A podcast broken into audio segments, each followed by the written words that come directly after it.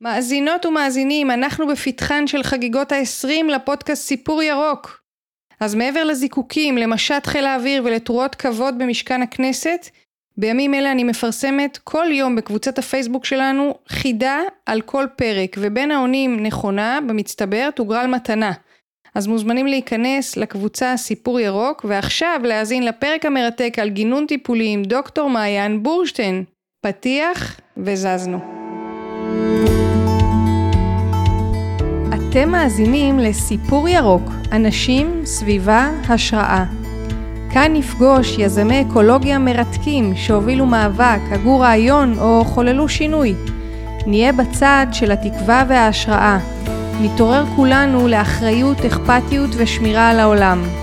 אני מאיה הודרן, סופרת, מטפלת בכתיבה, מרצה ופעילה סביבתית, ובאתי להרים אותנו עם סיפור ירוק, פודקאסט אקולוגי אופטימי במיוחד.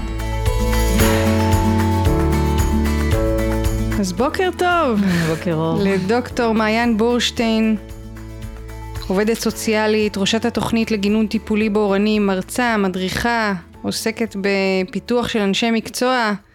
את מלא דברים. אה, תלוי איך מסתכלים על זה, אני אחת. אז אה, ממה נתחיל? כי מצד אחד יש את התחום הנורא פורמלי, כן? עבודה סוציאלית, ובאה מהאקדמיה, ודוקטור וזה.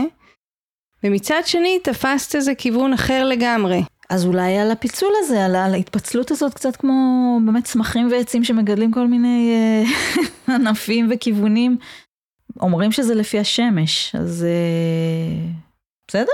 יאללה. אוקיי. אז אם שמש, אז שמש, כי, כי אני חושבת, את יודעת, ששמש ש- שבאמת הצמיחה אותי, היא, היא באמת איזשהו, איזשהו משהו שאני קוראת לו פליאה. זאת אומרת, בבסיס שלי, ב, במי שאני אולי, כשאת שואלת מי, אז זה באמת אדם מתפלא, אני מאוד חילונית, אה, ו- ואני מתפלאת, אני, אחד הדברים שאני הכי אוהבת, מתפלאה, אחד הדברים שאני הכי אוהבת לעשות זה, זה, זה פשוט לה, לשבת שם מול, מול העולם, על, על, באמת על מופעיו הרבים ולבהות בו. יש לי חברה שהיא מאוד מאוד דתייה, חברת נפש, והיא באמת צדיקה גדולה, והיא אומרת לי, כנראה שהיא צודקת בחלק מהמובנים, שאני יותר דתייה ממנה, בהקשרים האלה. מהמם. אז אני לא, אני לא, יש לי טקסים, רציתי להגיד שאין לי, ברור שיש לי, אבל לא, טקסי הפליאה שלי, אבל... כן, אה, איזה טקסי פליאה נגיד? אני אומרת, הבהייה בטבע למשל, זה, זה, אומרת, לצאת לטבע, לעשות צ'קליסט וזה נחמד, אבל אה, מבחינתי לשבת, אז אולי לא יקראו לזה תפילה, גם אני לא, אין לי איזה עניין עם ישויות, אבל להיות בתוך העולם ו, ולגמוע אותו. מה שלא כל כך מתחבר עם האקדמיה. אז איך מביטים באקדמיה על מישהי שמתפללת לה על סלעים ובוהה בהרים? כן, כן. אה, איך מסתכלים? אז זה נורא תלוי מי. אני חושבת. או, או אני, אני חווה את זה מאוד שבממסד שממנו אני באה, שהוא גם, גם אקדמיה אבל גם לא, הוא גם המקצועות, המקצוע שאני שייכת אליו ככה ומושקעת בו המון המון שנים. מצחיק אותי להגיד, אבל כבר איזה 30 שנה. זה, זה אמירות של זקנים נכון, כאלה. נכון. לפני נכון. 30 שנה. את זוכרת. אז, אז אני המון שנים שם, ואת כל המדרגות הפורמליות של עשיתי זה ועשיתי ההוא, ו- ולמדתי זה ולמדתי ההוא, ובאמת, ואין סוף ללמידה. אה, ואני מוברגת שם מאוד אה, כזאת. זאת אומרת, למדת עבודה סוציאלית? למדתי פסיכולוגיה, למדתי פילוסופיה, למדתי אחרי זה עבודה סוציאלית, כי הבנתי שאני צריכה להיות קצת יותר אקטיביסטית, כי זה חלק מאוד משמעותי מבחינתי, בכלל של החיים, אקטיביזם על כל צורותיו, אה, אה, גם חברתי, אה, פוליטי גם, מה לעשות, סביבתי, ופסיכולוגיה לפחות לתפיסתי ולחווייתי בתוך התואר הראשון, הייתי נכנסת יותר מדי למגירות ולחדרים, וזה קצת היה לי קשה מדי, ועבודה סוציאלית מאפשרת הרבה יותר גמישות. וגם עבודה סוציאלית שכשלמדתי אותה לפני איזה 30 ומשהו שנה, הייתה מקצוע די אה, מודר, וככה מי הולך לשם? בטח אם התקבלת לפסיכולוגיה ולמדת פסיכולוגיה. היום היא נמצאת במקום אחר, אני חושבת שצריך לעשות פסיכומטרי נאה כדי להתקבל אליה, אה, ובאמת, כאשר היא, אותה עובדת סוציאלית, מסתכלת על, אה, על כל מיני דברים כמו גינון טיפולי, אז זה נראה לה איזה משהו זניח ובאמת מוזר, ועוד באמת, ש- את, מה, מה פתאום שתעשי את הדברים האלה. זה התאפשר, זה באמת פשוט התאפשר, זה לא שהיה לי איזה vision לשם או, או, או, או תכנון, זה, בזה אני לא כל כך טובה, בתכנונים דווקא כאילו ארוכי טווח, לא מה אני אעשה היום או מחר. אה, אלה דברים שנקרו על דרכי, לשמחתי, באמת מתנות מאוד מאוד גדולות. אז בואי, לפני שאת ממשיכה, בואי נסביר בכלל מה זה, מה זה אוקיי. גינון טיפולי. Mm. בלי לעבור עכשיו קורס אה, לא, לא, שלוש לא, שנים. לא, ממש ממש לא. אה, גינון טיפולי בעצם, מצד אחד הוא מקצוע חדש בישראל, אה, הוא, הוא עוד לא מוכר, שוב, הוא מוכר מאוד, יודעים עליו, יש בו מאוד גדול, המון התעניינות, המון גם למידה וגם בקשה ל- לקבל את המטפלים, ועוד אין מספיק, אבל זה מקצוע ש- שעובר איזה בום מאוד מאוד גדול, אבל הוא עוד לא ממוסד. ש- אז אני אומרת, מצד אחד הוא, הוא חדש בהקשרים האלה. בארץ קצת, אה, אנחנו תמיד כמה צעדים אחרי נגיד הברית, אבל גם שם הוא לא מקצוע מאוד ותיק. או אירופה. כן, נכון. יש פה הרבה יזמים שמדברים על ממש. דברים שהם הביאו מאירופה לכאן. נכון, מחר יש לי פגישה עם נציגים של אוניברסיטה אה, אוסטרלית בעניין הזה, אגב שיתופי פעולה שאולי עוד נגיע לזה בהמשך, ואני מחפשת, אני מושיטה את היד כי יש אנשים שהם יודעים הרבה יותר מאיתנו, אז אני אשמח, ושותפים בעולם בכלל. ובארץ כמובן. ו- אז אני אומרת, מצד אחד מקצוע חדש, מצד שני, לחשוב על זה, זה, בעצם מקצוע או, או עיסוק מאוד מאוד ותיק. אה, אם, אם חושבים, אה, אגב מקצועות הטיפוליים, על המרפאים שקדמו מאוד מאוד לימי פרויד ו, ובכלל למהפכות תעשייתיות או מערביות כאלה או אחרות. אלה היו השמנים, אלה היו המכשפים, אם נרצה לקרוא להם, האנשים שרקחו עשבי מרפא, או ששלחו אנשים לעבוד באדמה כדי להרגיע עצבים ו- ו- וטראומות, אם נקרא לזה בשם העכשווי. מה, זאת אומרת שזה, שמאנים עסקו בגינון טיפולי? גם בעיניי כן, ב- לא קראו לזה, כאילו גינון טיפולי זה, זה בסך הכל איזה משהו חדש מבחינת ה- הביטוי, אבל אה, אם מסתכלים על מה זה גינון טיפולי, ומיד אני אגיד באמת בקצרה, אז, אז, אז זה, זה דבר עתיק. החיבור הזה אל האדמה ואל מה שיוצא ממנה או לא יוצא ממנה כ- כאלמנט טיפולי, תקראי לזה אולי אפילו באמת בזהירות מרפא או מקל, אה, מלווה, ו- ועוזר לאדם לפתח את עצמו, הוא עיסוק עתיק עתיק יומין. הוא בעצם מקצוע או עבודה או עיסוק וכמובן לימוד שיושב על שלוש רגליים ש, ששתיים מהן חושבות שהן קיימות ככה חזק אבל הן עדיין כל הזמן מתפתחות ועוד אחת שהיא חדשה. שלוש הרגליים הן אחת כל עולם האקולוגיה, הטבע, שוב עולם עצום וזה רק רגל אחת של הכיסא הזה או המבנה הזה, אה, בוטניקה ו-you name it, כאילו כל האגף הזה, כולל האגף המאוד טכני של איך מגדלים צמחים. ידע, אוקיי? ידע. ידע, ידע כזה, כולל טפטפות השקיות וכולי. דברים. טכניים כאילו. טכניים ו- ו- ומעולם הטבע, אוקיי? כאילו שמשלבים את הגם וגם. הרגל השנייה שהמבנה הזה יושב עליה מתוך השלוש הוא, הוא רגל הטיפול, עולם הטיפול, ששוב זה גם עולם עצום בפני עצמו. תיאוריות, התבוננויות, היסטוריה של מושגים, אה, יחסי מטפל מטופל, די, באמת כל כך כל כך הרבה. והרגל השלישית היא הגינון הטיפולי. מה זה, תכף אני אגיד. גינון טיפולי הוא לא רק החיבור בין עולם הטבע או הגינון והגינון לבין, אה, לבין טיפול, הוא גם פרופסיה שהולכת ועומדת בפני עצמה. אם אני מסתכלת למשל על, על מה הסטודנטים שלנו לומדים, אז הם לומדים בתוך, נגיד, בכל סמסטר את אחת משלוש הרגליים האלה כל הזמן. כי גינון טיפולי הוא לא מדבר רק טבע והקמת גינה יחד עם טיפול, הוא גם מדבר את עצמו בקול חדש, ואם רוצים, אז, אז בזה באמת, בשביל זה באמת צריך לקרוא סילבוס, מה זה אומר, כי, כי זה, זה באמת איך, איך אני כבר עובד בתוך הטבע הזה, זה, וזה שוב, אני מנסה להגיד, זה לא רק השילוב, כי, כי תחברי טבע ותחברי טיפול, אז זה כבר קצת דמיוני מה יוצא שם. מתחילה להיות פרופסיה, מתחיל להיות אני מאמין, מתחיל, מתחילים להיות כתבים שקשורים בזה, אה, אנשים... מחקרים. כן, וה, והמחקרים, גם הקליניים וגם אה, אה, אלה שהם מעבר לזה, מראים דברים מאוד מאוד מעניינים. למשל, תגידי משהו מעניין שזה אה, על, שמראים. על, ה- על הכוח, שוב, שאנחנו רואים אותו במחקר, אם נדבר עכשיו מחקר יבש, נתונים, טטטם, מראה אה, השפעות, אני לא, לא מדברת ברמה של תוצאות, אה, לא כל כך השפה שלי, השפעות מאוד מאוד חזקות ודרמטיות לגבי אנשים, תכף אני אתן דוגמאות, שהגינון הטיפולי היטיב אה, את הרווחה הנפשית שלהם. אפשר לראות את זה מאוד חזק אצל אוכלוסיות של אה, קשישים בעלי צרכים. כלומר slash, בעלי צרכים מיוחדים, שקצת בדומה נגיד למחקרים שמראים, ששוב מתחום אחר, אבל שבעל חיים ככה מיטיב, יושב על אדם בסטרס, רואים את המדדי סטרס שלו יורדים. זה מחק- מחקרים שאני, שאני חושבת שהם מאוד מאוד נגישים, ואפשר כן. למצוא אותם די בקלות. דפיקות לב, לחץ דם, מערכת העיכול. פיזי הורמונים- ממש. ממש. אז המדדים האלה רואים אותם חזק מאוד בתוך גינון טיפולי. ואנחנו רואים אפילו ברמה של כישורים חברתיים, כי אחד הדברים המאוד יפים בתחום הזה זה שהוא עובד על הכל, זאת אומרת, גדולים, קטנים, חולים, בריאים, אה, לבוא לעיסוק שיעשה לי פשוט טוב, וזה מה שקורה להרבה אנשים שאומרים באופן אינטואיטיבי, העבודה בחוץ, בין אם העבודה בגינה או שהייה בטבע, הם התרפיה שלי, אנשים שבאים לתוכנית, אני שואלת מה אתם עושים פה בעצם, למה באתם בין היתר, אז את שומעת את זה כמעט מכולם. ואז אני אומרת, אז גם את המדדים רואים, זה נורא מעניין מה שאת אומרת, כי אני מרגישה שהקורונה הפכה אותנו לאנשי בית. נכון. אני זוכרת אפילו ברמה האישית של להוציא את המשפחה שלי לפיקניק אחרי תקופות של סגרים היה עניין. כן. שלצאת זה לא הדבר שהכי בא לי בעולם. ומצד שני, אני הרגשתי תשוקה נורא גדולה לדבר הזה. בואו נצא, לא תהיו, לא זה כלום, רק לשהות. כן, אז באמת המגמה היא, היא, היא פנימה החוצה, ואני חושבת שבאמת הקורונה בהקשרים האלה, גם הפנים נפשיים משפחתיים, היא לוקחת אותנו לדילום, לדילמות האלה. ראינו, אני חוויתי, למשל גם על עצמי, שאני תני לי רק להיות בחוץ, כן? אבל לפעמים מצבי סטרס באמת של כמה, כמה אנשים אני אפגוש שם, ואין לי חרדה חברתית, אבל אה, כן, זה, זה בהחלט אה, הקצין, נגיד לי, ברמה שלי, את, את, את האהבה עוד יותר להיות בחוץ לבד. אז אני חושבת שזה התנועה פנימה החוצה, שהיא תנועה שבכלל מאפיינת היא בגדול, טיפול נכנס אליה טוב, וגינון טיפולי ביג טיים, כי בעצם כל הזמן עובדים. עובדים באיזשהו אופן, גם אם שוהים, אבל כל הזמן יש את, ה, את הסטינג שלה בחוץ, ואני תכף אגיד עוד משהו גם על הבפנים, כי יש הרבה מאוד עבודה שהיא גם יכולה להיות בפנים, לא רק לאוכלוסיות שיכולות להיות בחוץ. וכל הזמן יש את העבודה הפנימית, אוקיי? וכמובן שגם יש עבודה שהיא בתוך החדר, לא חייבים לצאת החוצה, אפשר לעבוד בעציץ.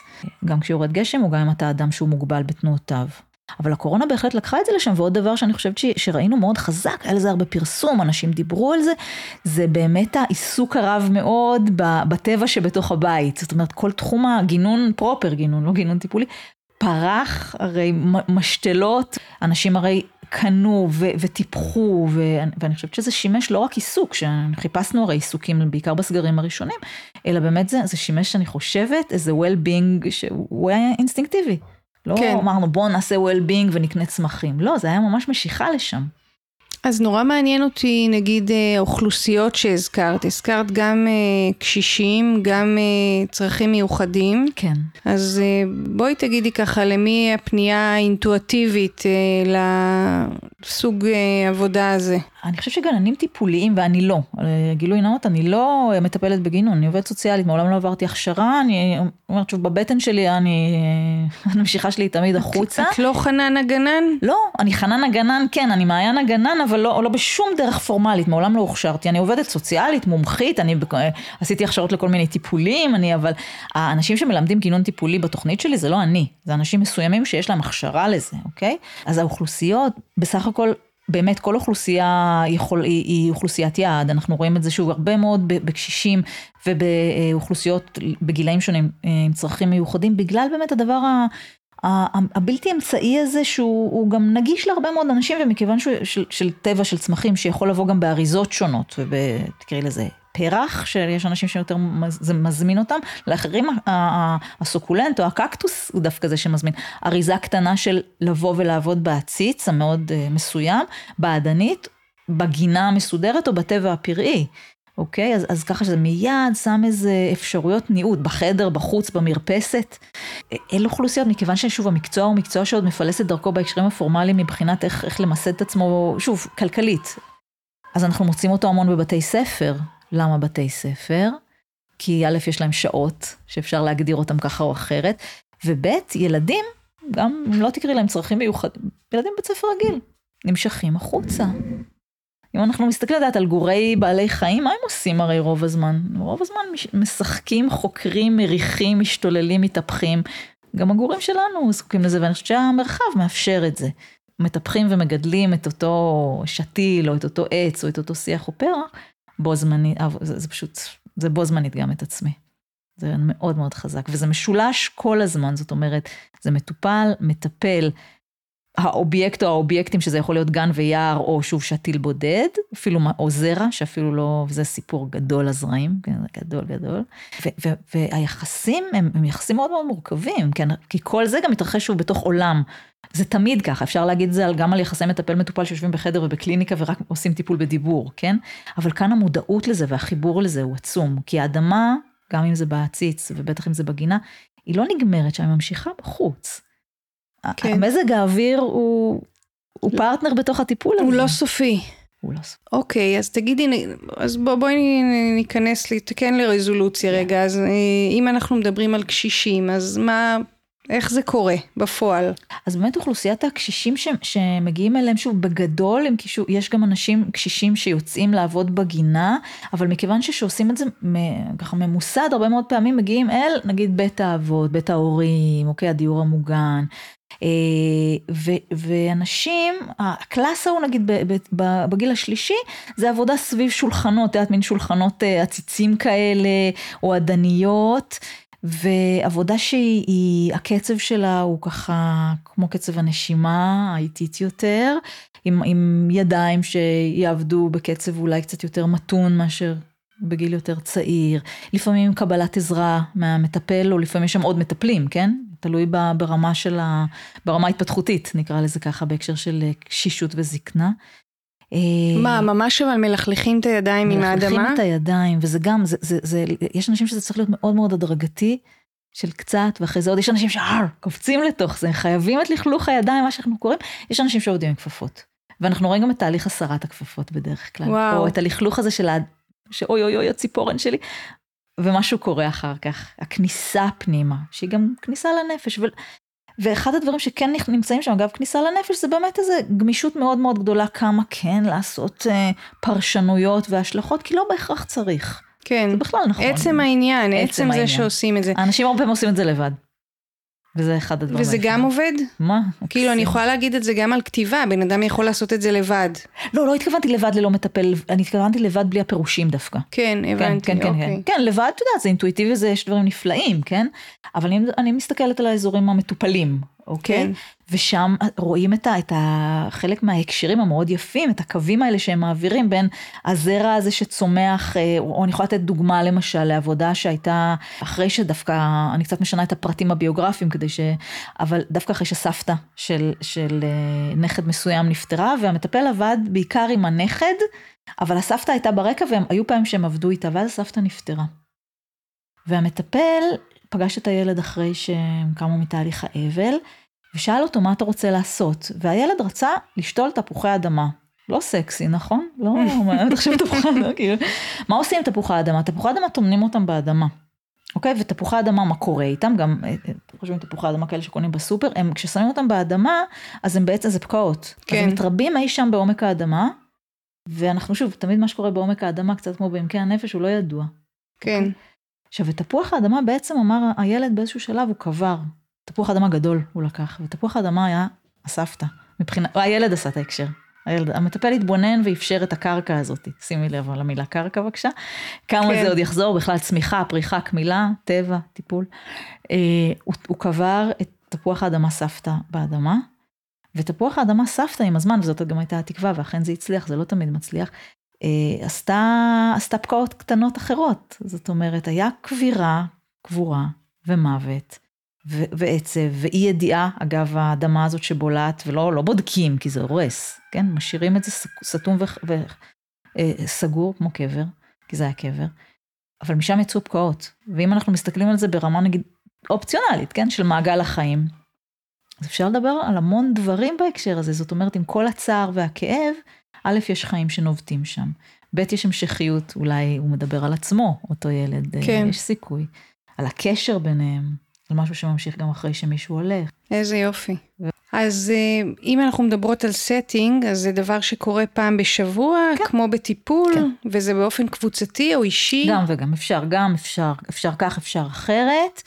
שוב, האיכויות לכאן ולכאן, משום שכשמדברים על קבוצה, אז אמרתי קודם, אפשר בחוץ, אפשר בפנים, אז שוב, קבוצה, אנחנו מיד מדמיינים לנו אנשים עובדים בערוגות. אני מחזירה את עצמנו לקשישים של קודם, ואני אומרת קשישים, אבל זה לא חייב להיות קשישים. זה יכול להיות גם סביב שולחן עם עבודה שהיא, אני למשל חושבת על עבודה שאחת מנשות הצוות המוכשרות מאוד שלי אה, עשתה עם אה, אימהות ככה חד-הוריות קשות יום שקיבלו אה, סדנאות כאלה איתה במתנה, והיא עבדה איתם במין עציצים גדולים כאלה, והם יצרו בית מחודש פנימי. אז הם לא היו מוגבלות, הם יכלו לצאת לעבוד בגינה, אבל הם רצו אולי setting יותר אה, אסוף. מוגן ואסוף, כן. ושגם, ויחד עם זה כן לראות ולשתף אחת את השנייה, למרות שלכל אחד היה את, שוב, עציץ גדול שלה, אפשר גם וגם. ואז הן לוקחות את העציץ איתן הביתה, או שזה, איך? זה מאוד תלוי, זה מאוד תלוי בהגדרה, ברצון, על, על פי רוב לוקחים את הדברים הביתה. צריך לזכור שמכיוון, יש אנשים שזה גם הקליניקה שלהם, כלומר הקליניקה שלהם היא בבית, בגינה שלהם, שמדובר על עבודה פרטית, יש אנשים שעושים את זה בחוץ במוסדות, תחת מוסד למיניהם, ואז זה כן, ואז זה כן עבודה בערוגות? כשעובדים בערוגות זה נשאר בערוגות, אפשר לקחת תוצרים, למשל דברים שמאוד מאוד גם פופולריים, גם מושכים וגם ככה מהווים חלק משמעותי מעבודה טיפולית אפשרית, זה למשל לגדל ירקות, או פרחים, או כל מיני דברים שאת אחרי זה יכולה להנביט במים, אז, אז לוקחים אותם משם. כי יש איזה תוצר. כן, יש, כן, כן, כן, כן, או עציץ שבדיוק, שאת האיחור שלו הוא הופך להיות עציץ חדש. ו... אפשר לעשות עם זה ים של דברים, כי אפשר לתרום את זה למישהו אחר, וככה אפשר לקחת את זה אליי, אפשר להביא את זה, עם, נגיד, חושבת על ילדים, להורים, אפשר להמשיך אגב המשכיות שוב את, ה, את הדבר הזה, אפשר להשאיר. מסתכלים ועושים תערוכה. קצת יותר קשה לעשות תערוכה עם צמחים, בעיקר עם הפחות, אה, נגיד, סוקולנטים מביניהם או קוצניים, כי הם מתים. הצמח עסבוני מת די, די מהר באופן יחסי, הוא לא נשאר. ואנחנו גם לא יודעים, אחד הדברים, אה, הטריקים בהקשר של עבודה עם צמחים בכלל, בעיקר בחוץ אבל גם בפנים, זה שאפשר לתת להם טיפול שבעינינו מאוד מאוד מיטבי, אבל הם לא מבטיחים לנו שהם ישרדו. כן, אז נכנס פה איזשהו אלמנט של חוסר ודאות ממש, גם, כן. ולאבד שליטה קצת. לגמרי, כן. ואז חומר טיפולי, וואו, מטורף, תסכול, זעם, כאב, כן. ספרי על משהו כזה שאת זוכרת. צצה לי לראש אה, אישה שהיא איבדה את הבן שלה, וואי, אנחנו סביב אה, אובדנים, תראי, זה מעניין, אבל אני רואה, את, אני רואה את התכנים האלה עובדים הרבה, מגיעים הרבה.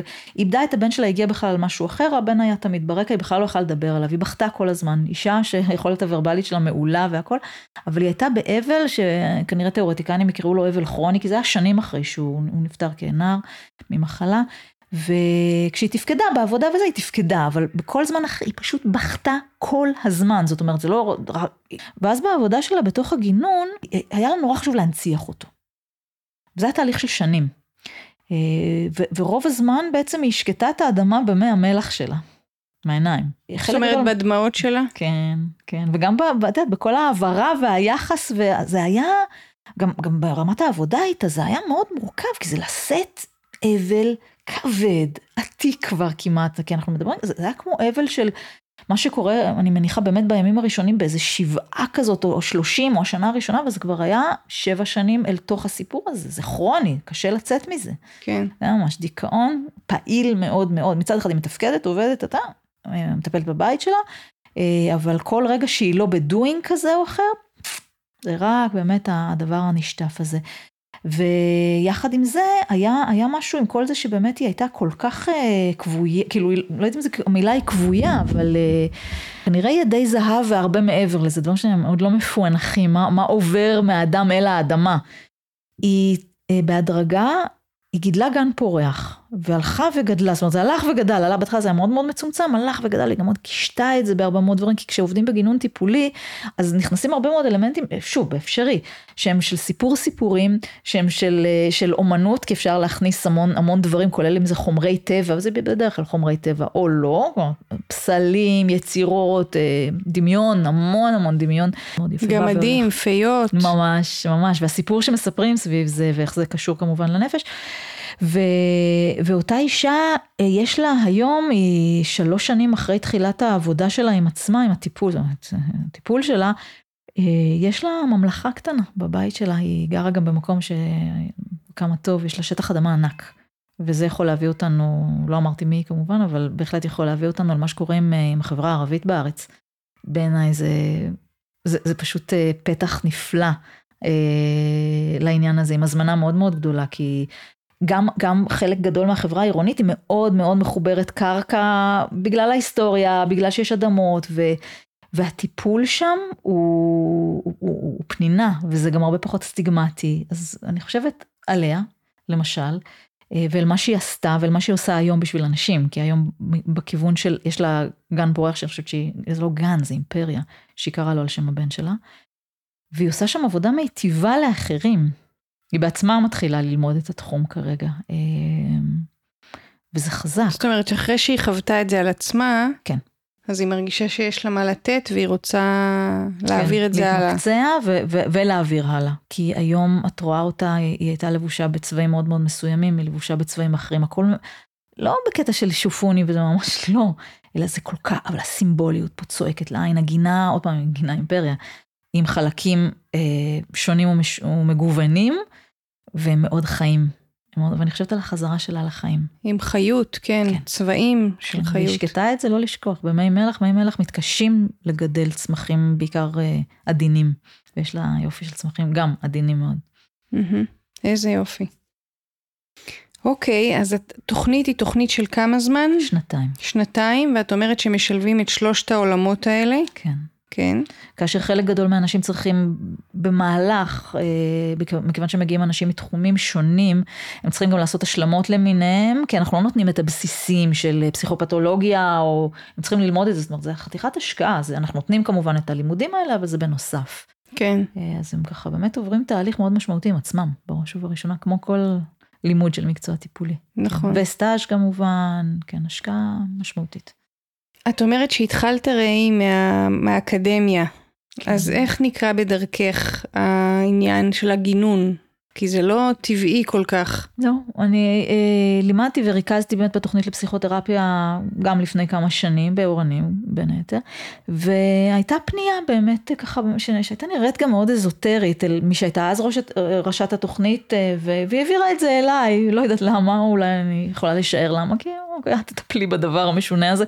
רוצים מרצים שלנו שם שילמדו טיפול ושזה יהיה אבל שם בתוך הגן, ו... לכי או תמצאי מישהו, תני להם את זה בעצמך, את הדבר המוזר הזה. עם חיוך כמובן. וזה עבר אליי ככה, ונפגשתי, ואמרתי וואלה, וואלה, כאילו משהו נורא נחמד קורה, כן? בסדר, אזוטרי, לא נחשב, אני אומרת את זה הכי, הכי לא פוליטיקלי קורקט, אבל הכי כמו שזה. אה, בקרב בטח אנשים אה, שבאים מהאזורים המקצועיים המבוססים שאני באה מהם, ו... ואני חייבת להגיד שנתפסתי, זאת אומרת, נכנסתי, אחרי שכבר סיכמנו ומה ומי והכל, והתחלתי ללמד שם, אני נכנסת לכיתה. שאלוהים ישמור, זאת אומרת, למה שאני רגילה. אנשים שבאמת, אה, מן הגורן ומן היקב, עם עיניים כמובן אה, אה, מהבהבות מרוב התלהבות על איזה יופי שהם שם. לא מה לי ולכל זה, לדבר הזה שאני צריכה להסביר מאלף את הכל, שזה בסדר וסבבה, אבל זה גם לא נדבק בדיוק. ואני חייבת להגיד שהיה כאן תהליך מבחינתי של הסרת... אבק ואם נרצה בתחום הגינון והטבע קצת אדמה שהצטברה גם עליי, כי גם אני באה משם, זאת אומרת, העיניים שלי בורקות שאני בטבע. אני אומרת, הבריאות הנפשית שלי, לא, לא רק משם, אבל בהחלט, בהחלט קשורה לשם. ו, וקצת באמת להשאיר שכבות, לא סחבות, שכבות של...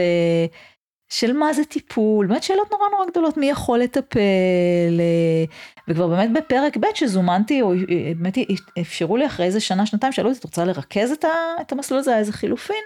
והתשובה הייתה מיד, כן, בטח.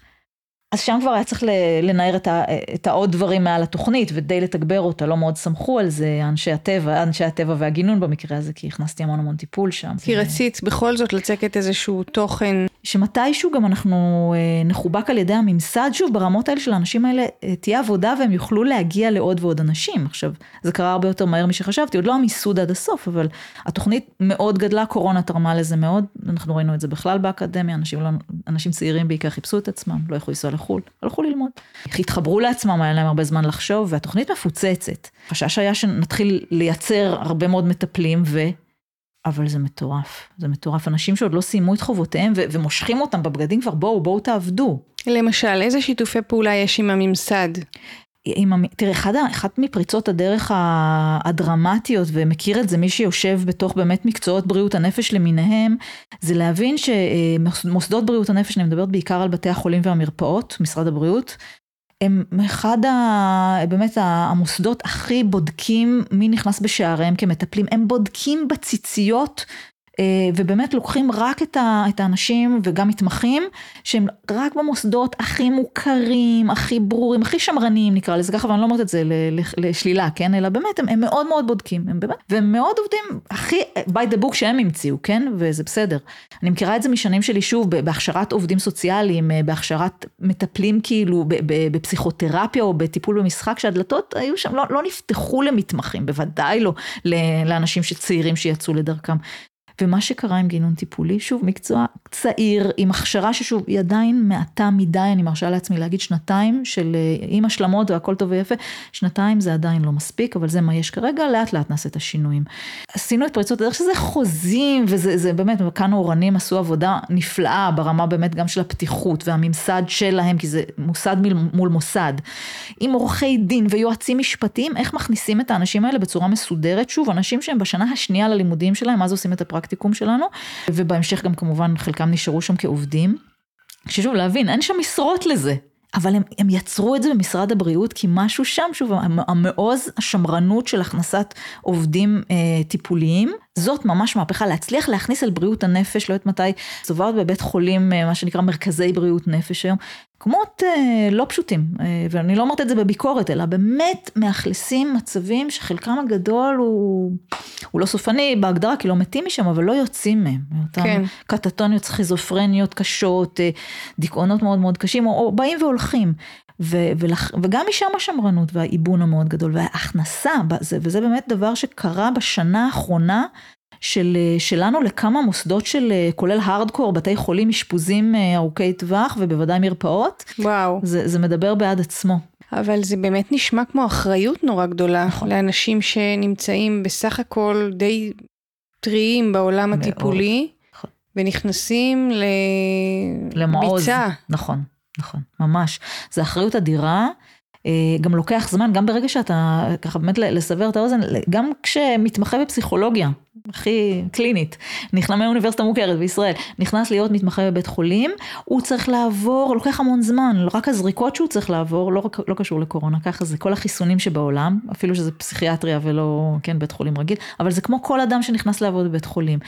ועדות, ו, ו, ופה הוא צריך לעשות פגישה כזאת ופה אחרת, זאת אומרת, יש תהליך ארוך כזה, אחרי זה יש, בתוך, כשהוא כבר נכנס לשם, הוא עטוף בהרבה מאוד הדרכות, גם פרטנית, גם קבוצתית, כשהוא בלימודים, אז כמובן גם עוד אצלנו בתוך התוכנית. אז הוא מצטרף אה, להדרכות של הצוות הטיפולי כן, הכללי? כן, כן, הוא ממש, הוא, הוא חלק מ, מ... בדרך כלל גדוד המתמחים שנמצאים בבית חולים או במרפאה, שעובדים מאוד מאוד מסודר. הכרה אדירה, באמת מתוך צורך ומתוך הבנה של אנשים שראו כי טוב.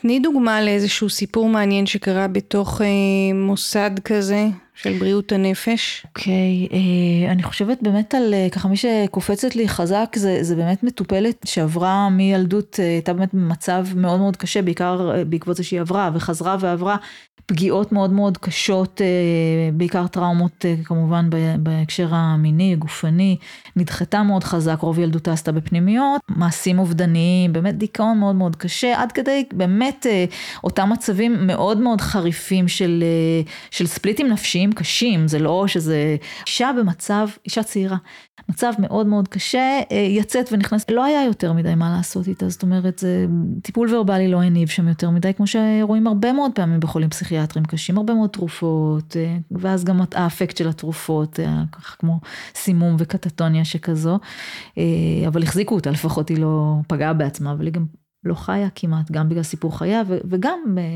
עם כל הכבוד לזה שפסיכיאטריה גם יכולה להחזיק בחיים, אבל היא גם מרדימה. וניסו בלית ברירה, נתנו לה אה, מתמחה. והפלא ופלא, הבחורה התחילה לתקשר, לתקשר עוד פעם, לא מדברת ורבלית, אבל קודם כל להגיב, קודם כל לעשות. החיבור לצמחים היה מאוד מאוד חזק, דרך זה החיבור למטפלת שלה היה מאוד מאוד חזק. עכשיו שוב, אני מדברת על צעדי צו, כן? זה לא דרמה אה, טלוויזיונית עכשיו, אבל ככה זה עובד בעולם הטיפולי, ובוודאי בתוך מקרי בריאות נפש קשים. אבל אדם שבאמת עבר כבר כל כך הרבה מטפלים, וכל כך הרבה פאזות רק בתוך הפסיכיאטריה, ומתחיל להגיב בחיות, אוקיי? בליצור קשר, בלתת אמון, כי צריך להבין שאנשים שנפגעו על ידי אנשים, שזה נפגעי הטראומה המורכבת והיא אחת מהן, הקשר שבעצם אנחנו המטפלים מציעים, אוקיי, שזה כלי העבודה המרכזי, גם בגינון, גם בכל אה, עבודה שהיא מלווה בכלי אחר, אבל עדיין כן. כלי העבודה המרכזי הוא תמיד יהיה הקשר והבן אדם שבא לשם כמטפל. אה, עם אנשים, שוב, כל מיני נפגעים, אבל נפגעי טראומה מורכבת בעיקר, זה בעיה, כי הקשר הוא, הוא במהות שלו, והרבה פעמים האנשים הכי קרובים היה הקשר הפוגעני. אז נורא קשה ליצור קשר אמיתי, לא פולסי, מיטיב, שהוא לא רק תועלתני, או לא רק פוגעני ככה או אחרת, אה, ליצור קשר זה, זה באמת אה, להצליח להגיע לשכבות של שכבות של בכלל ניצוץ של נתינת אמון, ניצוץ של התמסרות, אז הניצוצות החלו שם והמשיך אל תוך קשר מאוד בזהירות. מה היא עשתה בפועל? היא הייתה עם, אותן, עם אותה אישה צעירה, היא הייתה איתה בתוך setting uh, שהוא חוץ, אוקיי? הוא חוץ מוגן, מגודר, כלומר הוא לא חוץ ללא גבולות, הוא גינה קטנה שהייתה שלה. שהם התחילו אותה מאלף, מאדמה חשופה, אני אומרת, זה קודם כל החיבור הפנימי של, אותה, של, של אותם נשים, אוקיי? וסימולטנית, מה שהאדמה והאוויר הפתוח עשו, המגודר, דרך אגב, לא שוב פרוץ וחסר גבולות, עשו ועושים לאותה אישה צעירה ופגועה. זה, זה עבודה באמת בקטנה של לזרוע זרע, או לשים שתיל בחוץ. דרך אגב, אנחנו מדברים על אזור צפוני מאוד עם מזג אוויר בארץ, כן? אה, אבל מזג אוויר שבחורף הוא קשה, עד שלג וממית, ממית צמחים קטנים. אבל העוצמה והחיבור גם לסיפור חייה, אה, והיכולת גם, אה, א', לשלוט במידה ולהתבונן בזה ששולטים במידה, קצת מזכיר את החיים, לא? כן. ויכולת לתרגם את זה לשם שהוא עם החזקה, ששוב, כאן אני גם אומרת, קרדיט עצום למטפלת שלה, למתמחה, על כוחות הנפש בהחזקה, זה היה צריך להיות מאוד קטן, שוב, כמו שהגינה הייתה קטנה, וכמו שההסתכלות על זה הייתה במיקרוסקופ של מיקרוסקופ של מפגישה לפגישה אל עוד צעד, עד שהיא הסכימה לצאת החוצה. שוב, זה יחסית היה בזקי למה שציפו, כי לא ציפו, אחרת לא נותנים את זה לה בכלל, מקרה כל כך קשה. אז היה, כי היו מיואשים קצת. ופתאום הופתעו. כן, היא א', היא באה, ב', היא תקשרה. אחרי זה היא גם התחילה לדבר, אוקיי? היא, היא שיתפה פעולה בזה שהיא, בדואינג שגינון טיפולי, זה נמצא שם. כן, שזה... ואולי גם באמת זה מקום מאוד מוגן דווקא בגלל שאין בו מילים. לא חייבות להיות מילים, בדיוק. יכולות להיות, פו, יש טיפולים שהם ורבליים לחלוטין מעל ראש הצמח או איתו, או, כן? אבל אה, כל האפשרויות uh, קיימות. כן, זאת אומרת, זה. יש שיח על דברים שקורים, למשל, תגידי. תראי, אם, אם אני לוקחת את הבחורה הזאת, אז אני יכולה להגיד שבהתחלה באמת לא, לא היה דיבור וגם אין איזה ציפייה, בואי תספרי לי את אה, קורות חייך, או אימא ואבא ו, וכולי. עובדים. יש את העבודה ואנחנו, את יודעת, כשבאים באמת מה... כולנו תלמידיו של פרויד ומתפצלים משם הלאה והלאה, אבל אה, במקצועות הטיפוליים הקלאסיים יוצא שם רע לדואינג, אוקיי? אתה עושה, אתה בדואינג בגלל שאתה בורח מתכנים נפשיים קשים, אתה המטפל, כן, אתה המטופל בוודאי.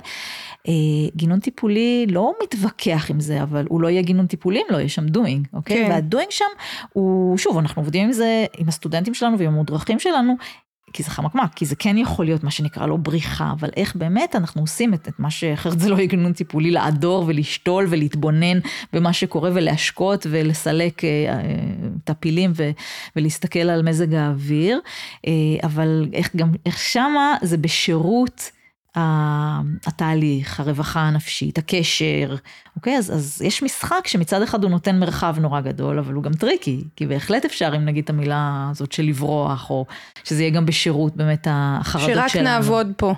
כן. שרק נבוא לעבוד, עכשיו, להרים גינה. נכון, אבל היכולת לעשות שם תהליכים טיפוליים, ולכן על המטפל ללמוד, להתבונן על עצמו, להיות מודרך כל הזמן. כן. אמרת משהו על מזג האוויר, על חורף מאוד קשה, אז מה באמת קורה בטיפול, אה, בגינון טיפולי ב, ב, עם מזג האוויר, גם קיץ כן. וגם חורף, שחם נורא או שקר נורא? כן, אנחנו מכירים את החורפים שלנו הקצרים וההולכים ונעשים אינטנסיביים, ובהתאם גם תחשבו על, תחשבי על, על דרום, אוקיי? זה לא שאין שם גינון טיפולי, יש, אבל צריך להערך אחרת, שעובדים אה, בקו צפת צפונה ולפעמים אפילו לא זה, יש לנו אה, ברדים ושלגים ורוחות הזאת ו, וכולי, אז ככה שמזג האוויר הנוח הישראלי הוא נוח, אבל הוא לא תמיד נוח לצמחים. אז זה בדיוק אחד מאלמנטי האי-ודאות. והעבודה בתוך, אה, בעיקר כשעובדים בחוץ כמובן, וזה רוב העבודה, רוב העבודה נעשית בחוץ, ברוב המגזרים. עבודה אבל באמת בתוך הדבר הזה שהוא גדול מאיתנו. שוב, שאני לא, לא מדברת עכשיו רוחניקיות, אולי קצת, אבל, או איזה ניו אייג' כזה, וזה סתם מציאות. זאת אומרת, יופי, שתלנו, היה עכשיו, אה, היה אה, שבוע מזעזע שלא לא משנה כמה השקינו, אבל החום הרג את הצמחים, כי זה לא... או ברדים שהורגים במיידי צמחים וגורמים להם להירקב וכולי. אז מה נעשה? עבדנו כל כך קשה, השקענו, השקינו, ו... ובאנו וזה מת, או בא, באו כל מיני חיות קטנות או גדולות ואכלו הכל, אוקיי? צריך להתמודד עם זה כל הזמן. כולל גם ששמים את ההגנות הנוספות של אה, גידור, אם מדברים על בעלי חיים, של הדברה, שזאת שאלה מאוד מאוד גדולה, ענייני הדברה, אקולוגיה, ו... או חממה. זה לא ערובה בהכרח לזה שזה, אגב, ושוב, זה, אבל כאן זה מתכתב יופי עם הגנות נפשיות. עבודה עם תסכול, אז מה באמת, נגיד שסתם אני חושבת, אה, ילד, קבוצה של ילדים אה, זורעים ובאמת נהרס משהו שקשור לפגעי מזג אוויר, mm-hmm. איך מגיבים לדבר כזה בתוך עבודה טיפולית כזאת? יש המון אפשרויות. אפשר, אה, אפשר להתאבל קצת, אוקיי? קצת ככה באמת לעשות איזה תהליך פרידה. אפשר שוב, אפשר גם לשלב את כל מה שאני אומרת, אפשר ללכת אל מעגל החיים, שוב מה שאמרתי, עניין האדמה ומה שבתוכה, דיברנו קודם על תפוח אדמה, אני, העניין הגדול הוא זרעים. את זורעת זרעים ואת לא יודעת מה קורה שם. וזה אגב טיפול, או אגב יחסים בכלל, אנחנו לא יודעים הרי, כן. עד שלא יוצא עלה כלשהו, וזה גם מה מצב השורשים. אוקיי, עכשיו, הרבה פעמים כשצמח אה, קוראים לו כל מיני דברים על פני הקרקע, זה לא בהכרח אומר אותו דבר על הלמטה, כמו שההפך גם, כי יש דברים שאוכלים את השורשים מלמטה והצמח אה, עוד לא, עוד לא רואים את זה. ואנחנו לא יודעים. אגב, מפה נפשית ומה קורה ברבדים המודעים או הגלויים והלא מודעים או, ואו הלא גלויים. אז, אז, אז את שומעת כבר מהשוואות כמה עבודה יש כאן לעשות, אבל בהקשרים האלה, וזה באמת טיפול למתקדמים, ש, שמניח שיש בסיס כבר של קשר ו, ולינקים שעושים בין זה, שזה קורה. אה, בין, בין, חי, בין נפש, בין סיפור חיים לבין אה, סיפור צמח, או סיפור גינה, או סיפור ערוגה, אה, או עונות שנה. אז אני אומרת, יש, יש, יש לדבר על הגנות, יש להתאבל, יש ללכת אל דוינג שהוא לא בהכרח סטיגמטי ואסור, אוקיי? ריפוי כלשהו, מה, מה קרה שם ולחקור את זה, אוקיי? ובהמשך גם לראות אוקיי, מה, מה, ניתן, מה, מה, מה הדברים שעומדים, מה המשאבים שיש לנו ומה מה מה אין משאבים. מזה? כן, כן, הלמידה. גם מה נלמד על עצמנו בתוך ההקשר הזה. שוב, זה גם למידה של זה וזה וזה. ותהליכים טיפוליים, או מה קורה שמשהו נגמר, כאילו עכשיו משעמם פה בטיפול כי מתו לי הצמחים. אז ייגמר הטיפול עכשיו? יכול להיות. לא כהמלצה אני אומרת את זה, זה, זה עניין של רעיון לדבר עליו. להסתכל על התהליך, כן, כן, כן, כן. מה קורה כשדברים לא עונים לציפיות שלי? וכמה בחיים זה יכול להיות שם. כן, מדי פעם. פה ושם. דיברנו על אקולוגיה, כי את אומרת על ההדברה. כן. אז איך את רואה את ההשתלבות של הדבר הזה בתוך ה... מה שאני קוראת לו, אולי גם רק אני רואה את זה, אבל מהפכה אקולוגית, שעכשיו פתאום מתייחסים ומבינים כן. את מה שקורה עם העולם. יש לתוכן הזה... כן, יש לזה הרבה מקום. משמעות בתוך הטיפול הזה? אני חושבת על זה שממש בכניסה לכיתת הגן שלנו, אה, שהיא שוב, שהיא בתוך הגן, לא רוצה להגיד היה, יש אלון יפהפה. החל מלפני שבועיים אפשר היה לראות את ההצהבה המסיבית, וכשבאתי השבוע, בטווח זמן של כלום, באתי, באנו, זה היה כבר מתחיל להיות מאוד מאוד מת. ומספר מנהל הגן הבוטני חדש, איש יקר, אה, מתן בן ארי ככה בסבלנות, וב... שתוקף, תקפה אותם פטריה, שאנחנו רואים כבר גדיעה, וככה גם כן בודקים מה יש שם, גם מנסים ככה לשים כל מיני תרופות. אה, והוא אומר, אבל... וואו, אין, איזה אין, תרופות, איזה זהו, תרופות אז הוא מדבר על זה, זהו, זה דבר שאני פחות, אה, אז הוא לימד אותי, אותי ואותנו, היינו ככה כמה אנשים הקשבנו לו. אה, הוא אמר לה, פטריה מאוד מסוימת שיש שם, אין לנו, אין לנו תשובה, לא מחומרים יותר תרופתיים, אקולוגיים, ואנחנו לא נשים אחרים, אנחנו לא עכשיו נתחיל לשים חומרים שיחלחלו לקרקע ויהרגו אותם מעבר לתרופות, שגם להם יש. יש תרופות לעצים, אבל אין לנו פתרון לזה, לא ידוע פתרון, ו... והוא פשוט ימות, ואולי יחדש את עצמו מתישהו.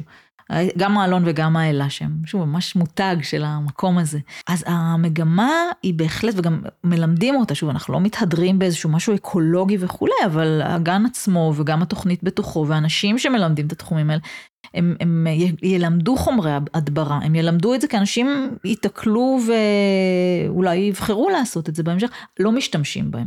שוב, אני אומרת, גם אנחנו נטועים בתוך יער. אז מה קרה עם האלון הזה? הם, הם כנראה ימותו, לפחות בגלגול הזה. עכשיו, וואו. שוב, לא גלגול בקטע אה, הינדואיסטי. אלא בגלגול הזה של חייהם, צריך להבין שגלגול של צמחים, שוב, כמו בכל עולם הטבע, כמו, כמו אנחנו, כאילו, אה, הוא, הוא משהו שקיים, זאת אומרת, מחזור חיים, אני רוצה להגיד את זה בשפה שהיא... מה זאת אומרת לגבי עץ? לגבי עץ, אז אומר באמת דוקטור מתן בן ארי, מומחה ככה לתחום, הוא אומר, יכול להיות, תחשבי אגב האי ודאות. יכול להיות, עוד פעם, הפטריה הזאת הורגת אותו, כמו שאנחנו רואים את כל הנוף שלו ואת הגזע ככה הולך. אנחנו נגדע אותו, הוא אמר, אנחנו נוריד, התחילו כבר להוריד, פרוסות פרוסות, הוא חצי ממה שהוא היה. מה, של הגזע? ש, כן, ואז גם כמובן כל הלמעלה. זה לא, הוא אומר זה לא ישרוד את זה, כי אין, אין מה, אלא אם כן יהיה באמת איזה כוח עליון, ושוב, לא... מה, מ... רואים את זה מת? כן, איך, כן, איך זה נראה? ירוק, תחשבי על אלון עם גזע כזה מחוספס ועלווה ירוקה. ולא רחוק ממנו האלה, שהרבה פעמים מתבלבלים ביניהם. אה, אז אני אומרת, כבר בשבועות האחרונים מאוד הצהיבו, ראיתי אותם קומשים, אה, ואז אה, שבוע סביב זה שכבר התחילו באמת חלקים ממש למות ולהתייבש ולהישבר, ואחרים הם ניסרו בתקווה למצוא, גם, גם למצוא מה זה, ואחרי זה למצוא אם אפשר יהיה לעשות משהו לטובת העץ. אז לא, זה, אז מה שאנחנו רואים בעין ימות, מה יקרה לשורשים? לא יודעים. זה עובר, זה עבור את כל ה, מה שקוראים לו עצה, החלקים הקשים של העץ ו, ופנימה אל תוך הצינורות שמובילים. האם העץ יצליח להתמודד אולי דווקא כשהוא יצטמצם, שוב תחשבי טיפולית, וואו, כשהוא יצטמצם, זאת אומרת כל היופי העליון ייעלם, כי הוא קומש ונובל, האם יקרה לו משהו אולי כשהוא ינוח? מהדבר, כי לתחזק דבר כזה זה המון עבודה. כן. אוקיי? אז יקרה לו משהו, אה, ו- ואולי אה, תגיד דייני, הלכתי שלום ביי. אולי הם ילמדו לחיות ביחד, כמו שקורה, לא יודעים לענות על זה כרגע. וואו. אז זה אגב אי ודאות. ואגב, אובדן, אני אומרת, העץ הזה הוא מותג בתוך, אה, בתוך הגן הזה, בתוך, בטח ליד הכיתה, ומצל ככה על אחד הערוגות היותר אה, וגם אהובות. המחשבה שאנחנו לא יכולים לרפא את הכל, אנחנו, נכון. זה לא בשליטתנו, אנחנו כן, לא... כן, כן, מקום טוב לבדוק פנטזיות הצלה וכל מיני דברים כאלה, אחלה דבר, כן. כן. כן, ו- ובאמת אבל ותהליכי באמת סיום, פרידה, דברים שהם סופר קונקרטיים והם מאוד מזמינים לשם.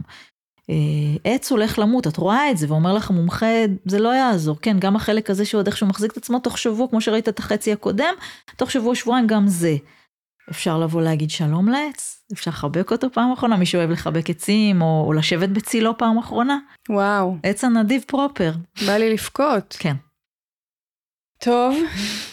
וזה משל, משל וכמעט אחד על אחד לחיינו. את רואה ככה בדוגמאות, בטח שאני ככה ביקשת ועלו אצלי, באמת אה, אנחנו איכשהו כל הזמן סביב מעגל החיים, שזה נורא חזק בתוך, ה, בתוך עולם הטבע. כן. המלאכותי יותר, הטבעי יותר. אם אני לוקחת את זה יותר למקום הסביבתי, האקטיביסטי, לא רק בהקשר של הדברה, אלא של הרעיון של מה שקורה היום, הנזק שנעשה לעולם, הרצון שלנו לתקן כן. אותו. איך את רואה את הקשר? את רואה קשר? כן, כן, כן. באמת, בחלקת אלוהים הקטנה הזאת, מכל הבחינות. תראי, קורונה ועוד לפני קורונה ותנועות אקולוגיות בישראל, אם מדברים באמת על, על, על האזור שלנו, הן משמעותיות, הן קורות. הקורונה שוב נתנה בוסט מאוד מאוד גדול, כשמדברים למשל אפילו על גינות קהילתיות. אוקיי, שמצד אחד איזה וואו ואיזה יופי, אבל דורשות תחזוק ועבודה, אנחנו רואים פריחה מאוד גדולה והשתלבות שלנו שם. זה לא מה, לא טיפול. תגידי משהו על אה, גינות קהילתיות. אוקיי, אנחנו מדברים באמת על עצה מעניין ומגוון, זאת גם בא מאוד מאוד מהקהילה בגדול, שוב, בשילוב גם ארגונים ירוקים, אבל לא רק, גם יוזמות מקומיות של אנשים, של באמת לקחת אה, איזשהו חלק שהוא בתוך, בתוך האזור מגורים, אה, הסיפור של גינה קהילתית שאומר משהו על, על עשייה משותפת, רב דורית, אחריות, שבדרך כלל חלקים מוקדשים לגינה, זאת אומרת, זה יכול להיות גינת תבלינים, ירקות, חלק אה, מחליטים, כל, זה בדרך כלל משפחה או אדם שבא לעשות. ביחד, לבד, האם יש איזושהי סטנדרטיזציה, או לא, יש תמיד שטח שמוקצה, זאת אומרת, אגב, גבולות, יש גבולות, אוקיי? יש בדרך כלל מישהו או כמה שלוקחים את האחריות על הדבר הזה, של מתי אה, עושים ככה או מתי אחרת, או איך רוכשים את החומרים, או מה עושים כשיש בעיה. זה מקום מפגש חברתי, אוקיי? באוויר הפתוח.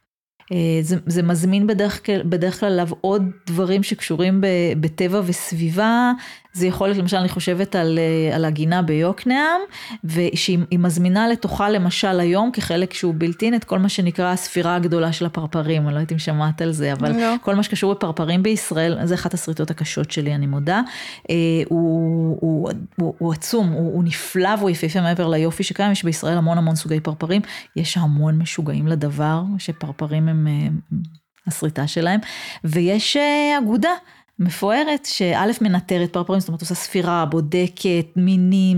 ביוקנעם סיפור הפרפרים מאוד מתלבש שם, ויש שם גינות, בעיקר גינות ירק וגינות תבלינים, שמשפחות באות ומבלות זמן, אז אחת המשפחה עם עצמה, עם משפחות אחרות, אנחנו מדברים שם גם על לעשות כאילו מטעמים מהמזון תמיד מחבר, אה, מהתוצרים, או לשתות תה ביחד, מה, שכמובן מערב את הצמחים שגידלו שם, צמחי התבלין, אה, אל משחקים למיניהם, אל מקומות מסוימים אה, בתל אביב, אני יודעת שעושים גם הרצאות שקשורות לכל מה שקשור בטבע, סביבה, ואומנות. כי שוב, כי אלה האנשים שנמצאים שם, ספציפית, פרסונלית, אז ככה. כן. זה, זה, זה אבן שואבת ל, לאיזושהי עשייה תרבותית גם. Mm-hmm. אז האנשים שלנו מטבע הדברים, שוב אנשים שלנו, אני מדברת על, על, גם על הסגל, גם על הסטודנטים, זה אנשים שנמשכים למקומות האלה. היום יש בקשה מחלק מה... חלק בחסות נגיד העיריות או המועצות, ואז יש תקציבים כאלה או אחרים, גם שיבואו ויעשו אה, נגיד פעילות שהיא של עבודה טיפולית גננית, אוקיי? או עבודה קהילתית, כי אנחנו מדברים כאן על המון אנשים, שהוא מי שבא לגינון טיפולי, הם הרבה מאוד אנשי חינוך. אז ככה שהיכולת שלהם גם לעשות, והמשיכה שלהם והמיומנות שלהם לעשות עבודה של מה שאנחנו קוראים לו פסיכו-חינוך. חינוכי, ושוב, הגינון הטיפולי עוד בחיתולה ובעיקר בא משם וקצת התנצל עוד על זה בהתחלה. אה, אני מקווה שההתנצלות הולכת, התנצלות על עצם קיומו, כן. כטיפול. אז אני מקווה שזה הולך ומצטמצם. יש איזושהי מגמה של חבירה לאקטיביזם סביבתי ברמות יותר אה, מובהקות? כן, כן, אז, אז בכמה דברים. אנחנו, מצד אחד, אני אומרת כן מובהק, אבל זה קצת קהל שבוי, צריך להבין. זה קהל שבוי, זה אנשים שמראש מגיעים משם. אז נכון שכל ההתאגדות הזאת, ומיד אנחנו שייכים ומלווים, משום שהתוכנית מלווה או מאושרת על ידי העמותה של הגינון הטיפולי שנקראת אדם צומח, שעשו עבודה נהדרת, אה, אל תוך איזה נטוורקינג שקיים, שקשור גם בכל מיני הקשרים של אקטיביזם, אבל שוב, קצת מתנצל בעיניי עדיין, ו- ופחות צועק, שאני קצת... קצת יותר בעדו, אה, כי, כי אין ברירה, לא כי אני אוהבת לצעוק. כן. ושוב, אני אומרת את זה, אני, אני, אני, דרך זה אני מגיעה לאקטיביזם כזה, אני, שכדי להיראות, אה, אה, לא יחפשו אותך, אתה צריך להראות את עצמך. כן. אז גם בהקשר האקולוגי סלאש ירוק, או יחד עם ירוק, זה חבירה באמת, נגיד, לרשת הירוקה, ניסיון לחבור אליה. את יודעת שהיא מרואיינת כאן בפודקאסט. ראיתי, אני לא זוכרת את השם. חגית, נכון. חגית גפן. כן, עוד לא שמעתי ואשמע, אה, בטוח. כולל, נגיד, אני שמחתי מאוד שהצלחנו יחד עם עצמנו להכניס את, את הרשת הירוקה לתוך כפר נוער. יושב במרכז, קרקע כמובן נחשקת בלב אחת הערים הגדולות, קרקע ענקית. שכולם מדבר, זאת אומרת, נכנסת לשם ואת אומרת לעצמך, גוד, כאילו, מה, מה? בריאות הנפש של זה רק נערות שם, של הנערות שם, לא יודעת, משהו ירוק בתוך לב הבטון הזה, ויש להם, וואי, ש... אז היום גם אנחנו שם, וגם הרשת הירוקה שם, כאילו, באמת בנטוורקינג הזה. יש בארץ כמה תוכניות של גינון טיפולי, שמשום מה, כל אחת, כאילו, לא באופן פורמלי, אבל כל אחת עובדת לעצמה עם שיתופי פעולה. אני חושבת שזה מיותר, אנחנו בימים אלה רוקמים קשרים, כל מיני עמותות, שוב, זה המון עמותות ככה קטנות ונפרדות שעושות קסמים, עמותות שהן הרבה עמותות, או, או, או מפעלים של אדם אחד, אדם מאוד מאוד יקר בשם איתן שקד שעושה, ש, ש, שעובד עם אדמה. כל מה שהוא נכנס היום מאוד מאוד חזק לכל מה שקשור לדשאים סינתטיים וההשפעות שלהם, כולל הפלסטיק וכולי. אז ככה שיתופי פעולה מאוד גדולים. מחר אני, אני אומרת, אני נפגשת עם, עם נציג, בארץ הם קיימים, אבל נהיה גם בזום עם, ממש עם האוניברסיטה באוסטרליה לגבי אה, באמת אה, שימושים אה, יותר ידידותיים ויותר קהילתיים לכל מה שקשור בגידול ירקות. קוראים להם וג'י פוד, אין לי מושג באמת מי הם, ראיתי סרטונים, מחר אני אדע יותר. צריך באמת היד מושטת. זאת אומרת, איזשהו רעיון להתאגד כדי ליצור איזשהו כוח משותף שיזיז את כל המהלך הזה קדימה. כן, כן, ו... באמת, וכאן העבודה הפסיכו-חינוכית נכנסת מאוד חזק, באמת אל, אל חינוך. זאת אומרת, תמיד משווים הרי את האפשרות אולי של כמו שהילדים לימדו את ההורים לא לקטוף כלניות בשנות התרפפו, אז, אה, אז ככה באמת הילדים יביאו את המהפכה, ואנחנו רואים את כמויות האדמה המלוכלכת והמזוהמת, אנחנו רואים את הפלסטיקים אה, באמת בכל, אחרי כל סוף שבוע, בכל מיני מקומות, אז אנחנו חייבים להגיע לשם, כי, כי לא, לא ייתכן, אני חושבת, להישאר בגן הנפלא שלנו באורנים, מוקפי בטון. או, או בגינה קהילתית ב, בלב יד אליהו. זה נחמד, זה יפה, זה, אבל זה לא מספיק. תגידי, את מרגישה היום, מתוך המקצוע שלך, שיש לך סתירה מול הממסד וכל התחום שאת הגעת ממנו, או שזה כבר משתלב לך ואת לא ברמה, את אומרת ברמה הכללית שאת מרגישה התנצלות, אבל את עצמך מרגישה שהכניסה שלך מתוך עולם הפסיכולוגיה והאקדמיה, אני, אני לא... חיה איתו בשלום? אני חיה איתו בשלום, והשימוש בי, אני משתמשת כאילו, קחו את זה כי, כי זה, זה עוזר, זה... אני באה מלב המיינסטרים, יש לי את התעודות, יש לי את הניסיון, ועדיין בפועל, שקיבל, ש, שאפשר היה להוסיף את הדלת רייש לשם שלי, את הראשי תיבות האלה, אמרתי להם, עכשיו תוסיפו את זה לפרסומים שאתם שולחים. לא כי אני צריכה את זה, באמת כן. שלא, זה בסדר, אבל זה, זה עושה רושם על אנשים. כן, זה חותמת כזאת. כן, כן. ת, ת, ת, תראו שהתוכנית היא לימודי תעודה מוכרים. אז מה, במה עשית את הדוקטורט שלך, אם כבר הדלת רייש הזה שהוספת? הדלת רייש היא בכלל משהו אחר לגמרי, טוב, כי אה, הדוקטורט, המחקר הוא על, בעצם הוא על שפה והגירה. שזה קשור לגמרי לכל מה שדיברנו עד עכשיו. ממש, ממש ממש. עשיתי את זה ככה בקיצור, כי, כי באמת כי הלב משך לשם, משם זה נבט גם. עבדתי תקופה מסוימת, ככה נחשפתי מאוד חזק, אה, כשעוד אה, ניהלתי שירות טיפולי בכפר נוער, זה היה לפני די הרבה שנים. נחשפתי ונקשרתי וככה נכנסתי עמוק פנימה לעולמם של אה, מבקשי מקלט מאפריקה, אני לא מדברת על אתיופים זכאי עלייה וכו', לא, על מבקשי מקלט מאפריקה, נערים בודדים שברחו מזוועות. בעיקר סודאן ואריתריאה, והתגלגלו לישראל מכל מיני סיבות, לבדם, לבדם, לבדם, והושמו בכפרי נוער, כי זה מה שהמדינה באמת עשתה צעד הומני מאוד נאה, אבל גם כי לא ידעו מה לעשות איתם.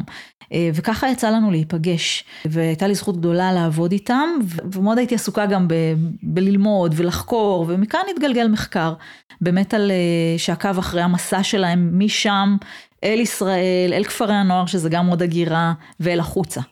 אה, ואיך הדברים השתקפו גם בהקשר השפתי ש, שלהם, זאת אומרת, מה קורה לשפות שם, שזה עולם בפני עצמו, שפות כראי לנפש, כראי לתהליכים, אבל חלק גדול מהשורות התחתונות הן מאוד עצובות לגבי מצבנו כחברה.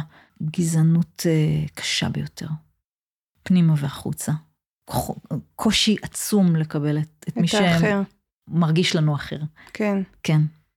בכלל את, uh, העיסוק שלך גם, גם במיינסטרים וגם באאוטסטרים זה בענייני טראומות. הרבה, כן. יש שמה, מלוות שם. כן. שמה את, uh, מאיפה המשיכה למקום הזה?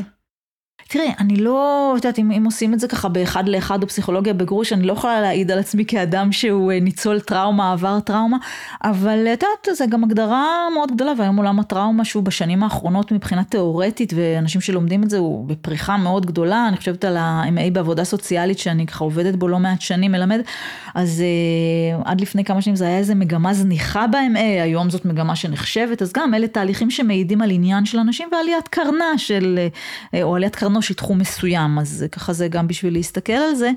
אז אנחנו אה, מצמיחים טראומות ככה יפה. תראי, אני חושבת שבתפיסה שלי אנחנו חברה בטראומות אה, מתמשכות, אה, ש, שבהחלט עוד לא הקדישה מספיק זמן לאבד את רוב הטראומות שלה, והן משתחזרות גם, גם דברים שהיו ואינם עוד, אבל הם, אנחנו מכירים ענייני דור שני, דור שלישי, אני לא מדברת רק על שואה, אני מדברת בכלל, אם דיברנו קודם על, על, על המחקר ועל הגירה, הרי בישראל הגירה זה רק של זרים, בטרמינולוגיה היומיומית. אנחנו, הסבים שלנו, היו עולים. או כן. האתיופים כן. או הרוסים הם עולים.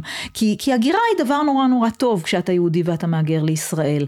אבל ב, ב, ב, בגרעין שלה, ומחקרים מראים את זה, הגירה היא, היא חוויה מטלטלת קשה ממשבר כן. ועד טראומה. כן. ומשתחזר שם בפנים, בתוך הבין-דורי הזה, ואנחנו הרי כל הזמן שם. זה אה, מצב לוחמה, קונפליקט שנמשך, אז כך שאלה דברים שלא יודעת איכשהו, התגלגלתי מאוד מאוד, הלב שלי שם, כי גם מאוד מאוד נשחק מזה, וככה באמת איזו דוגמה קטנה שכמה שנים עסקתי בתחום של אה, באמת, באחד הכי הכי הכי נמוכים, כאילו מרמת האם מסתכלים על... אה, סליחה, אבל על שרשרת המזון האנושית, ובאמת בלעבוד עם אוכלוסייה שנמצאת הכי למטה, שזה נשים שורדות זנות, אה, זה היה מרתק, זה היה מלמד, הם היו לי בית ספר אדיר, בעיקר הדרכתי את מי שמטפלות בהם, עובדות סוציאליות, עבודה קשה מנשוא, עם, עם העברות משוגעות, כלומר אני ראיתי נשים יקרות שעושות עבודה מקצועית לעילה ולעילה, אבל מצויות בתוך טראומטיזציה משנית בעצמן, בלי שהם עברו חצי טראומה, וגם אני, שלא נגעתי באף אישה כזאת, רק ראיתי שלום מה נשמע כשנכנסתי, או ידעתי עליה, אה, זה היה כבר בלתי נסבל, זה היה וואו. מאוד קשה כמה שנים, ואמרתי תודה, מקום שנקרא אופק נשי בחיפה, שמציל נפשות, באמת מציל נפשות. אני חושבת על כל הדברים שאת מספרת עליהם, מהגינון ודרך ההגירה ועד הנשים בזנות, ואני ככה מרגישה שהכל בסופו של דבר קשור לסיפורים שאנחנו מספרים לעצמנו ועל אחרים, זה נורא מתקשר לי לביבליותרפיה, כן, כן לאיזושהי עבודה של אה, גם חקר פנימי וגם אני ביחס, כן, עניין של זהות. כן. ואיפה אני מוצא את עצמי בכל הסיפורים המורכבים שסביבי, ומי אני, כן? שאלות כאלה. נכון. נכון, נכון. את יודעת, הגינון למשל, אם מסתכלים בכלל, או על הטבע, הרי כל דבר מתכלה, וגם אנחנו אנחנו אוהבים להגיד את זה, מתכלה והופך למשהו אחר. גם אנחנו נתכלה. גם אנחנו נתכלה ונהפוך למשהו אחר, אוקיי? כמו שלפני זה כנראה היה משהו אחר, ואני מדברת על אדמה שהם דברים ששוב אנשים לא אוהבים לחשוב על זה. אדמה ש, שאנחנו הופכים להיות חלק ממנה ואחרי זה נהיה נוצה של ציפור שוב כי היא שתתה את המיץ אה, של הפרח, את הצוף של הפרח, שמה לעשות המולקולות שלנו היו שם. כן. אז אה, ביולוגיה, אני לא שוב. וכשמדברים בהקשרים האלה של, אה, של אוכלוסיות אז תשמעי, עוד פעם תודה לאל לא אבל אם הגורל היה מזמן אחרת אולי גם אני הייתי שם. אין לאף אחד חסינות. אה, זה שאנחנו שמים כל מיני הגנות וחומות ואומרים הם ואנחנו, כן. כי ככה יצא. אז לא יודעת, אלה דברים שמאוד משחקים בתוכי, מאוד, אה, וגם שוחקים, מאוד מאוד שוחקים כמובן. ואני רואה, וזה אגב הגינון, גם באמת את העבודה העצומה שה, שהתחום הזה יכול לעשות בהקשרים האלה. אני נורא נורא חוששת מהמילה ריפוי. זה רופאים יודעים לעשות, גם לא, לא תמיד. מטפלים, לא יודעת אם, אני לא חושבת, אני באמת לא, לא, לא יודעת מספיק, אבל uh, למרות כל השנים, אני לא חושבת שבאמת יש ריפוי. יש הטבה, יש הקלה, במקרים הטובים, כן? יש uh, שוב רווחה שעולה וכולי וכולי, ריפוי, לא יודעת. Uh, ואני חושבת שלגינון יש שם כוח אדיר אצל אנשים, גם שחוו דברים מאוד מאוד קשים, ויש אפשרות באמת לביחדנס. סטודנטית שלמדה בתוכנית uh, מהחברה הערבית, היה לה הרבה מאוד קשר עם uh, ענייני גינון ועבודה במה שאנחנו קוראים לו השטחים, אוקיי? יהודה ושומרון.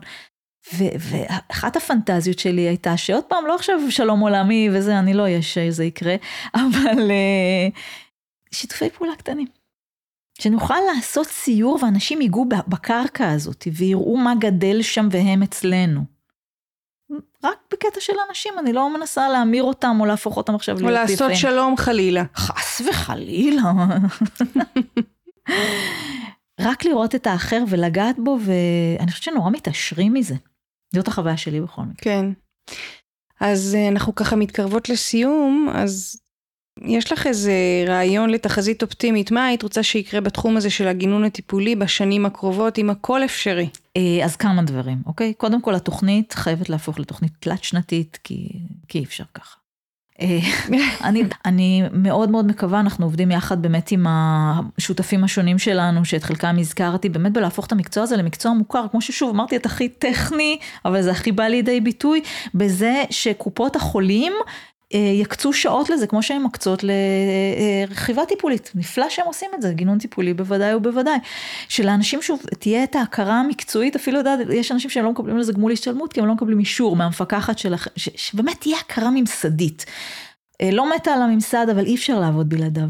אי אפשר כן. לעבוד, נורא נורא חשוב. זאת הוא... גם שאלה פה של הרבה יזמים, האם אנחנו עובדים אה, מחוץ לממסד ואפילו נגדו, או שאנחנו משתלבים בתוכו ומשפיעים מבפנים. ובאמת אה, רובם אומרים פה, לאורך הפרקים, שהם התחילו בחוץ ובסוף הם נכנסו פנימה כי הם הבינו שההשפעה הגדולה קורית בפנים.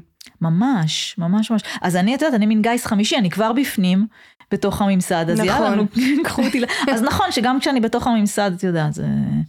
אבל כדי להגיע ליותר, ועוד פעם, עליית הנוער היום, אני חושבת על הכובע, כאילו שטח שלי, זה משרד החינוך, זה וואחד, אה, כאילו, מקום לדרוך.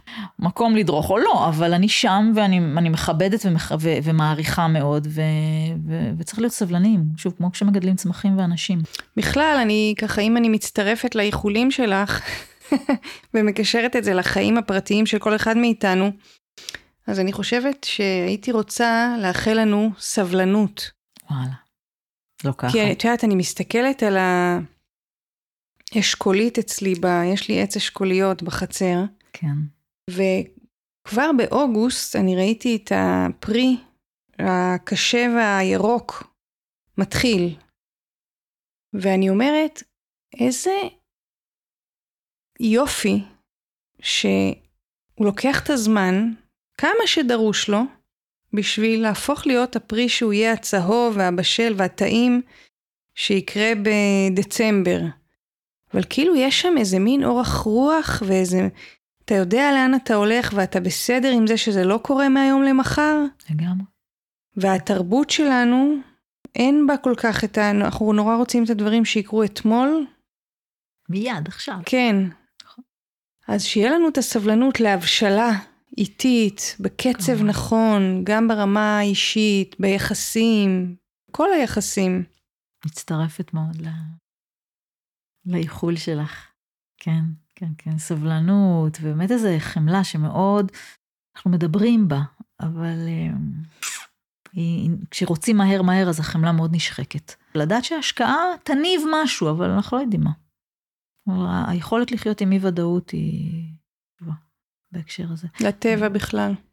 אה, לטבע, לאנשים, לעולם, אה, כן, ועוד פעם, אה, כש- כשעשיתי את המחקר אז, אז למדתי היטב ממומחים בתחום חמלה, דרך אגב, שחוקרים את הנושא, שחמלה היא, היא למידה, זאת אומרת, ככל שמשקיעים באנשים לימוד של חמלה, זה מצמיח פירות.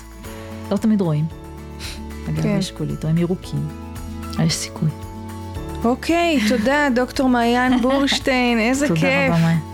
היה לי כיף מאוד, כן, היה מצמיח.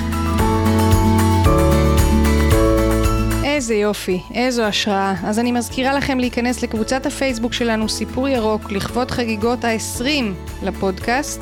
אני הייתי מאיה הודרן, ואנחנו נתראה בפרק הבא. להתראות.